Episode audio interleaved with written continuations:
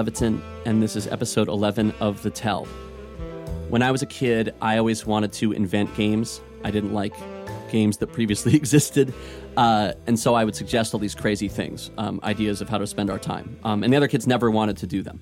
So I'd, I'd, say, let's write a play and put it on. Even that, which seems like a classic child thing to do, nobody wanted to do that. They wanted to play a board game uh, made by a corporation or, you know, uh, uh, some kind of sport that existed. Um, they they needed a name for it already. They didn't like inventing strange activities. Um, and this got even worse for me as I grew older because as a teenager I was still suggesting the same things. It was even worse to suggest to, that we write a play and put it on as a teenager. No one wanted to do that. Um, I used to suggest going to a library and like hiding notes in books, and that was entertaining to me. No one wanted to do them with me. Um, one time, I visited this girl that I knew from high school in New York during college, and uh, I showed up with this list of things I thought would be fun to do, of zany ideas, and she feigned illness to get away from me. Um, so I still have an appreciation for people who have odd ideas about how to have fun, people who invent games, people who just have strange ways of solving problems, um, and people who will run with a funny idea. Um, and I think a lot of great stories come from somebody suggesting something nuts and somebody saying, Yeah, I'll do that.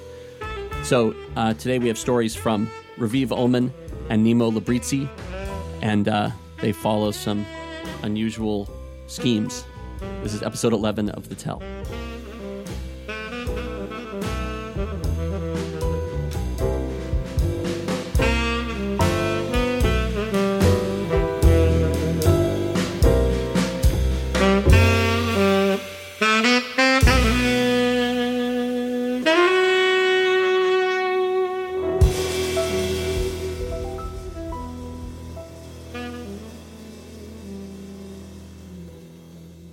So before I lived in New York City, I lived in Los Angeles for many years. I did what felt like everyone was doing in Los Angeles. I was an actor, and uh, I know, and uh, and it was you know I was very aware of the fact that uh, in the performing arts, as many of you know, it's a roller coaster, right? Like sometimes it's going great, sometimes it's not going great. In 2008 or so, things were going great. I was working on a TV show uh, my buddies were working on TV shows. It was like awesome. And we had this house up in the Hollywood Hills across from the Hollywood Bowl. You could hear the, the concerts from the, from the patio, like by all means, like a peak, right, in life. So we're living in this house for about two years at this point, and uh, all of a sudden we hear scratching in the walls, which is never a good sign. And we kind of like ignored it for a little bit and like, hopefully that goes away. And it didn't. And then, and then suddenly, the first sighting of a rat.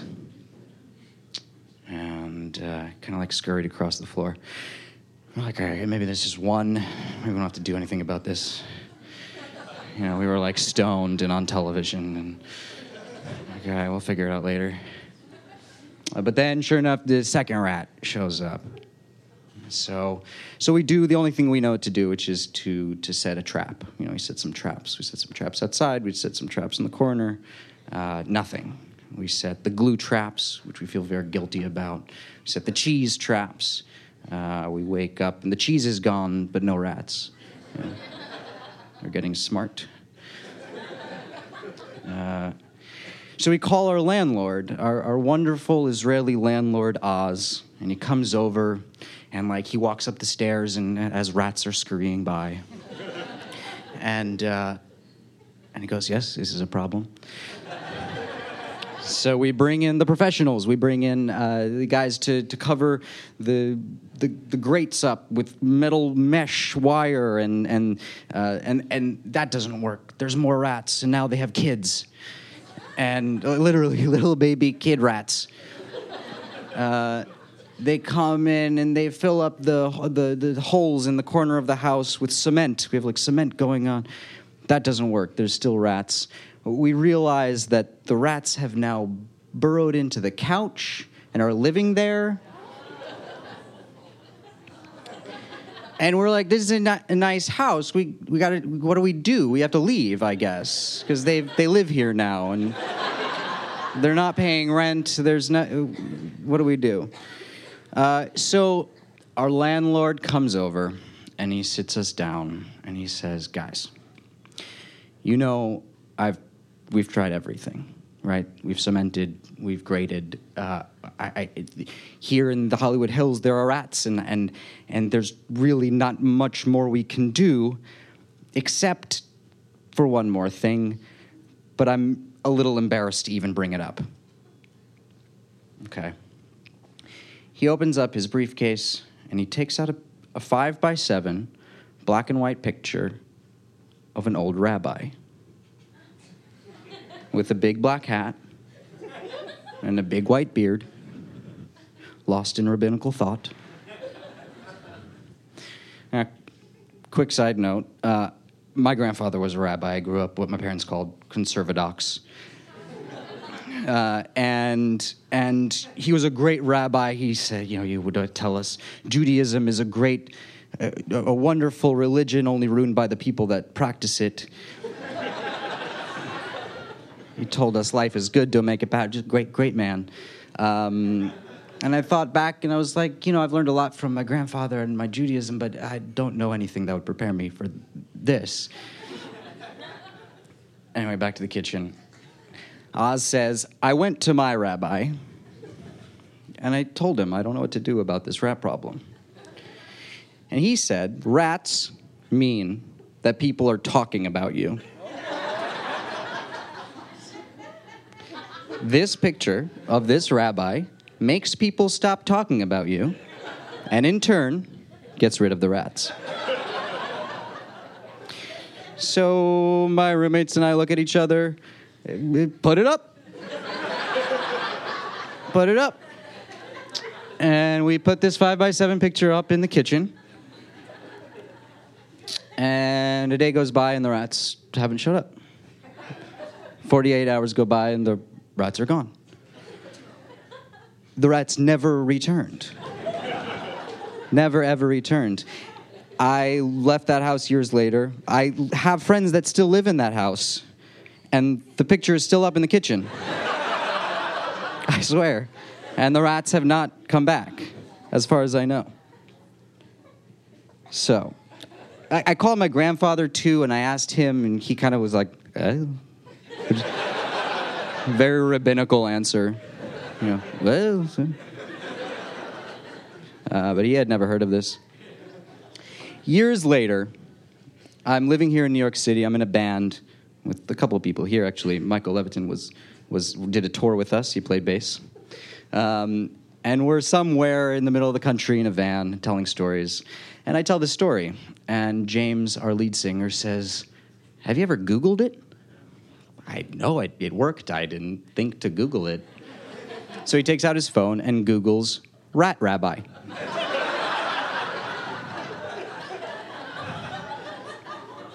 And the first picture that comes up is our rabbi. and when the night is over, you can Google Rat Rabbi, and that picture will be there. And I don't really have an explanation. Fast forward many years later, I'm uh, back in Los Angeles and I'm shadowing directors which basically means you have to sit in the corner in a shadow and try to kind of soak up as much as you can and make a really good impression without saying anything.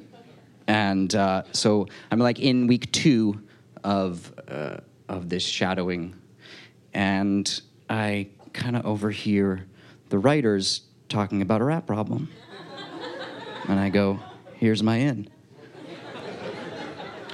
And they have this rat that's in the writer's room that's kind of stealing their food when they leave the room.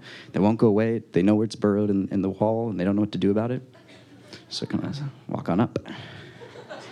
Say, hey guys, I know you don't know me, but I may have a solution for you. And I told them the story. And they were like, okay, whatever you say, man. And, uh, and Two days later, I got a text message from the executive producer with a picture of the rat rabbi on the wall and said, The rat has left.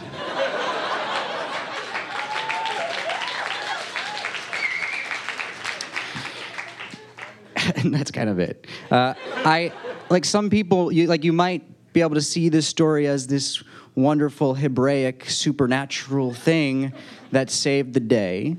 Um, Uh, or the way that I sometimes see it is that at the peak of my acting career, I put up a picture of a rabbi that would make people stop talking about you. My show got canceled and I never worked again. Thank you.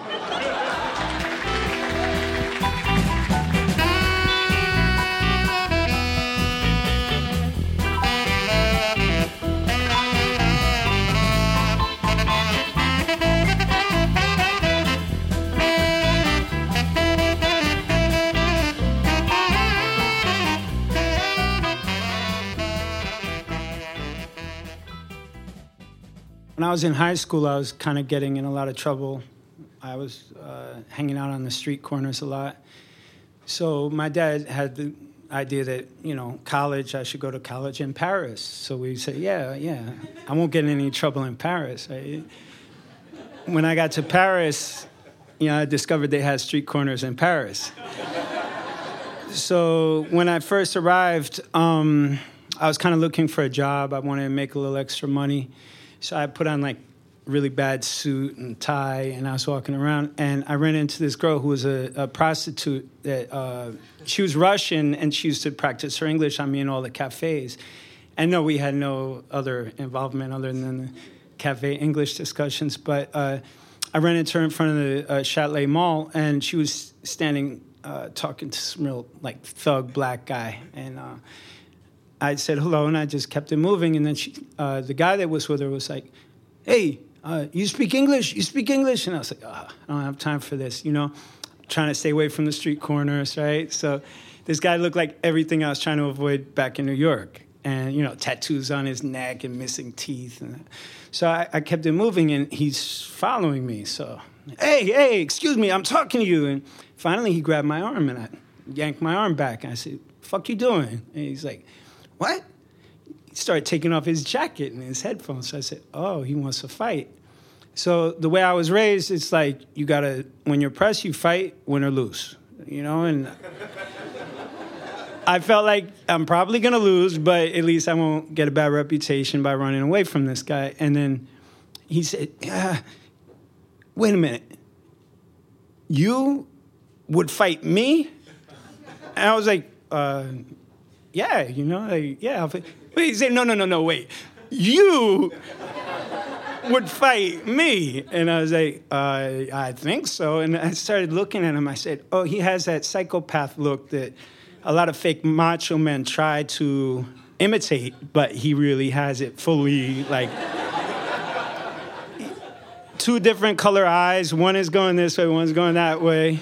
Missing teeth, uh, both nostrils pierced, uh, all the front teeth missing, and a big tattoo of the skeleton on his neck that said, I don't give a fuck what people think. and he, he said, You know, my name is Little John. I'm from the Vicious Sharks, which is the infamous gang in Paris. And I'm famous in La Sante prison, and I'm famous in this prison, and I'm a Thai boxer. And I said, Well, I didn't know all that pedigree when we met, but, you know. um, so he said, No, we're going to go drink whiskey.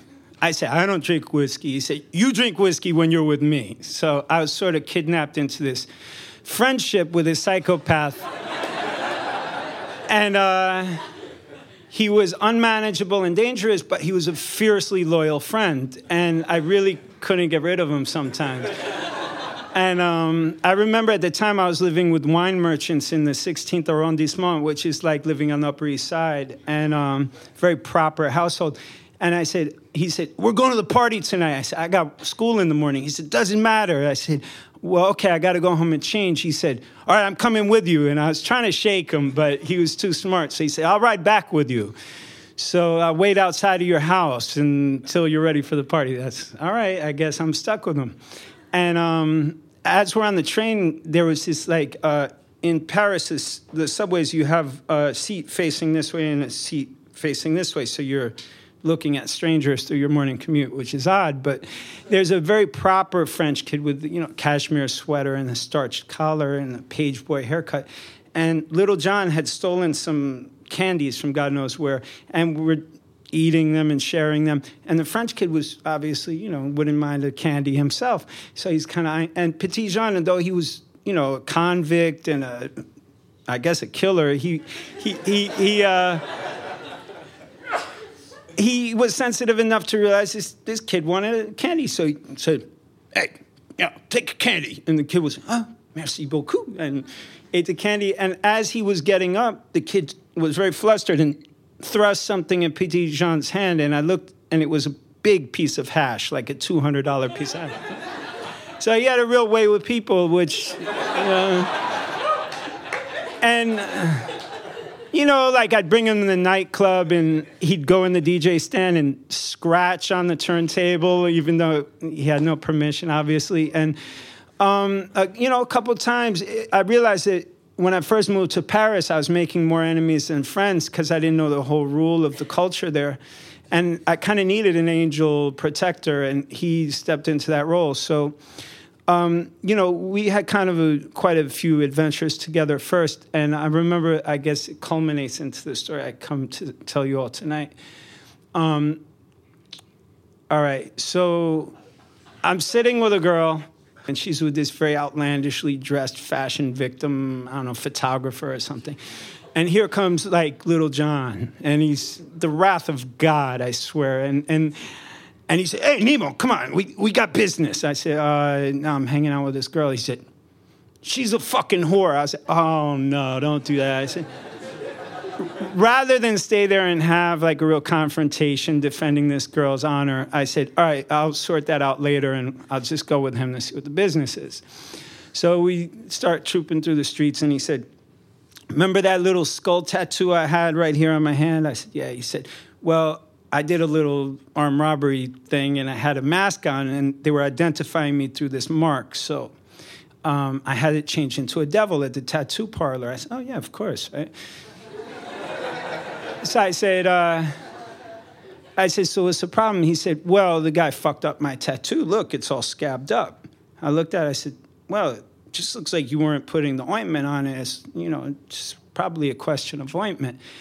P- Petit Jean wasn't the ointment type, right? so he said, No, I, we're going to get some money from this guy. I said, Well, okay, how much did you pay for the tattoo? He said, oh, I didn't pay nothing. The guy scared me. I said, Okay, you didn't pay anything, and you messed it up, but you want to get money from the guy. Petit Jean's also not the logic type of guy. So he was like, You want to eat lunch? I was like, Yeah. He said, So come on. So we go down this little pissy street where all the prostitutes hang out at night and um, ply their trade. And there's, you know, little uh, picturesque uh, biker tattoo parlor with some Harleys in front. And we walk inside. Well, we slam the door like Jesse James gang and. Uh, and there's the 300 pound guy with no shirt and a leather vest and a big ponytail and a beard. And he's tattooing a guy. And, and when we walk in, the guy says, uh, Take a walk to the guy he's tattooing. I said, Oh, this is going to be something. And Petit Jean slams door. He said, You fucked up my tattoo. I want 300 francs, which I guess $50.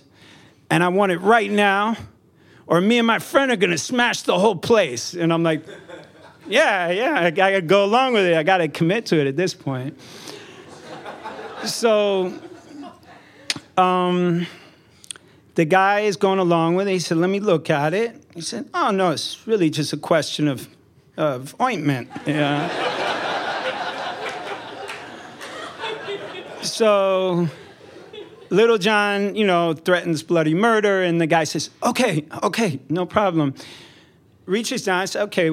we're to get 300 francs to go eat lunch. But the guy had a better idea. He came up with what looked like a sawed off shotgun and he aimed it at his head and he aimed it at my head. And he said, I'm sick of this. I'm not to be bullied. I'm, I'm to kill one of you guys. And I looked at it, I said, he's got a point. Like, you can't argue with a sawed off shotgun, really, right? So I forgot that in any given situation, Petit Jean always found the craziest way of solving the problem. So he looks at me and in English he says, This guy thinks I'm scared of his gun. So he grabs the gun and uh, havoc uh, ensued. And there was a fight, and, and suddenly I'm being grabbed. And I said, Did somebody get shot? What happened? Uh, no, Petit Jean managed to get the gun out of the guy's hands. So we ran out on the street. The guy's screaming after us that he's been, you know, robbed of his murder weapon. And um, as we're running up the street, I realized, you know, not a lot of that type of crime really takes place in central Paris, at least. So I said, we're going to be arrested in about five minutes. So as we're running up the street, I said, okay, take a left. This is why psychopaths always like me. I could always think when the pressure is on. I said, take a left, take a left, and take another left. Because if anybody saw us take a left, if anybody saw us, they'd say, oh, they took a left. They would never think we'd take two lefts and come back around the same. so, uh,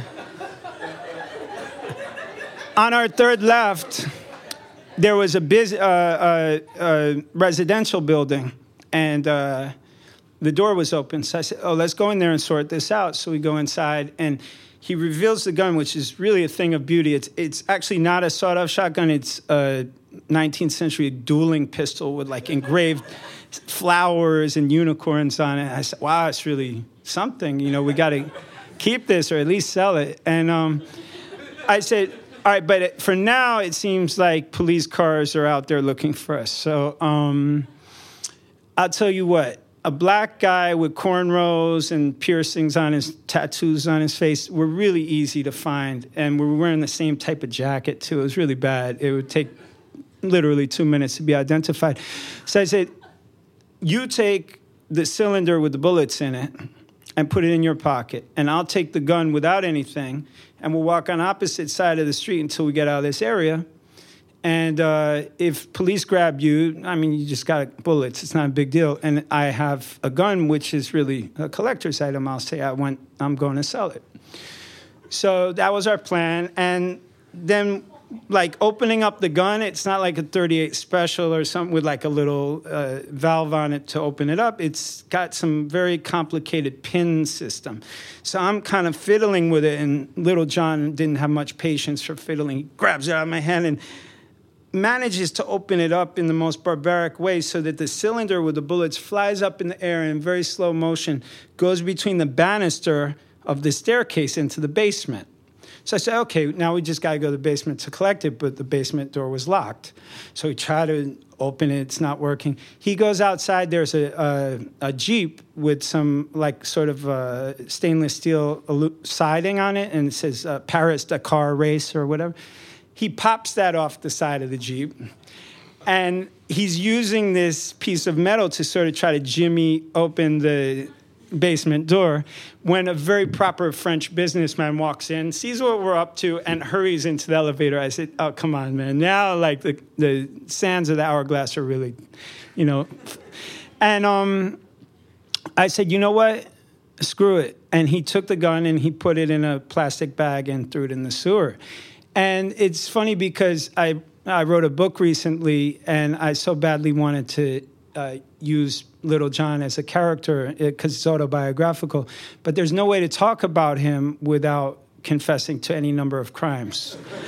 Uh, which obviously I don't mean I don't mind doing in person, but putting it in print, you know, I, I have a son who was not invited tonight, and um, so uh, but now Petit Jean's dead, and so I feel like what the heck, I can tell his story. And uh, if if you care to know, um, I thought you know when I heard he was dead, I thought yeah they finally got him, they killed him, somebody got their revenge on him for his any number of crimes he committed. But uh, in fact, in Paris, uh, you guys, a lot of you probably been. The subway stops at around midnight.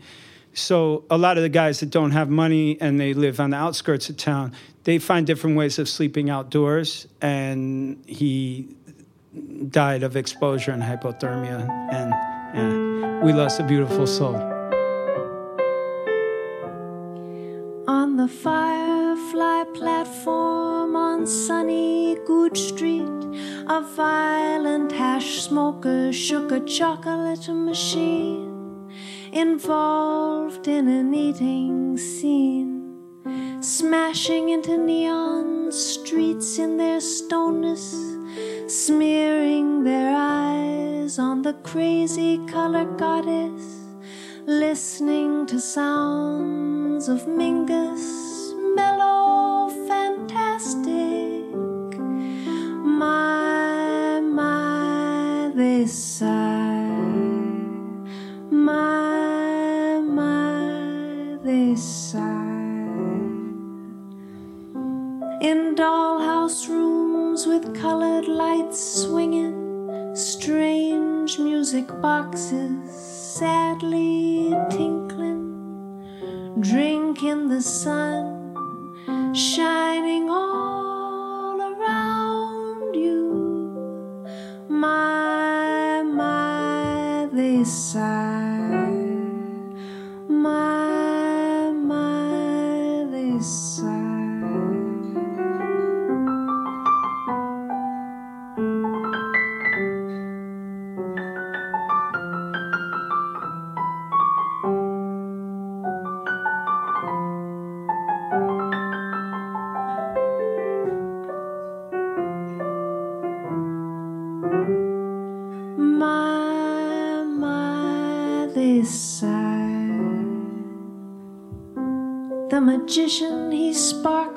in satin and velvet. You gaze at his splendor with eyes you've not used yet. I tell you, his name is love, love, love. My, my, they sigh.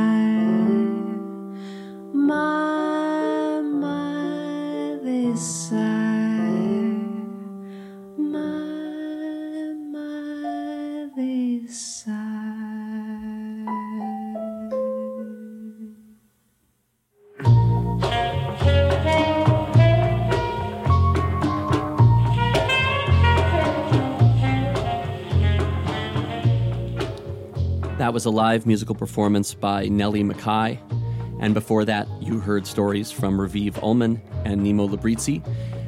And uh, you're about to hear a version of the Tell theme song sung by Dina Rudin. This is the background music playing beneath me right now uh, with Ian Underwood on bass, Chris Egan on drums, Matt Bauder on saxophone, and John Coward on keyboard, and me playing uh, uh, guitar.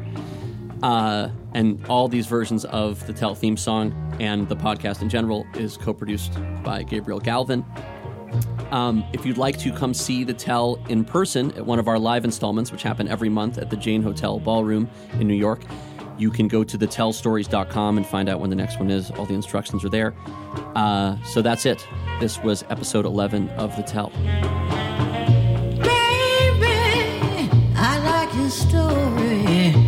Story you won't tell.